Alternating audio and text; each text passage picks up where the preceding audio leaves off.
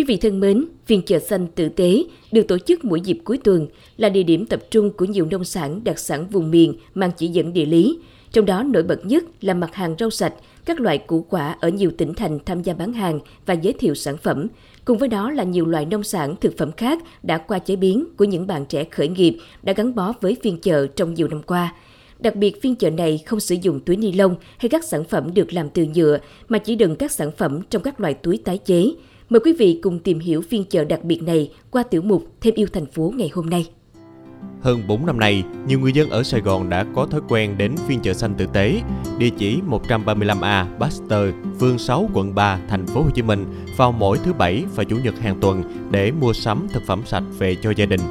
Trong khoảng sân trước văn phòng Bộ Nông nghiệp và Phát triển nông thôn, 50 gian hàng bày bán các sản phẩm sạch, các đặc sản từ các vùng miền được bố trí một cách gọn gàng để người mua có thể dễ dàng lựa chọn.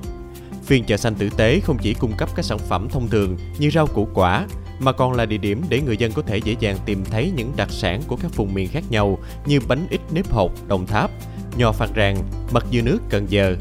Bà Phủ Kim Anh, Phó Giám đốc Trung tâm Nghiên cứu Hỗ trợ Kinh doanh và Doanh nghiệp chia sẻ. Phiên chợ thì mục tiêu thực ra cho tới ngày hôm nay là 6 năm rồi thì nó cũng không phải là vì lợi nhuận mà mục tiêu là để hỗ trợ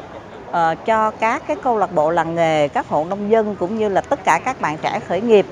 uh, làm một cái công tác xúc tiến thương mại, uh, giới thiệu sản phẩm của mình, lấy ý kiến của người dân trong cái chuyện sản phẩm của mình. Giống như tên gọi, phiên chợ không chỉ cung cấp các sản phẩm xanh mà còn tử tế vì đa phần các sản phẩm tại đây đều được đựng trong những túi ni lông tự hủy hay những túi vải của chính khách hàng để đựng thực phẩm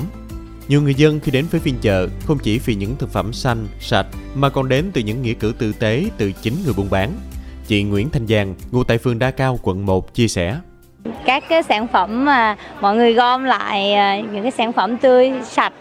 em rất là thích tại vì nó rất là có ý nghĩa và bổ ích em chỉ cần đến đây thôi để em sẽ tìm được những cái nguồn hàng rất là tốt đó.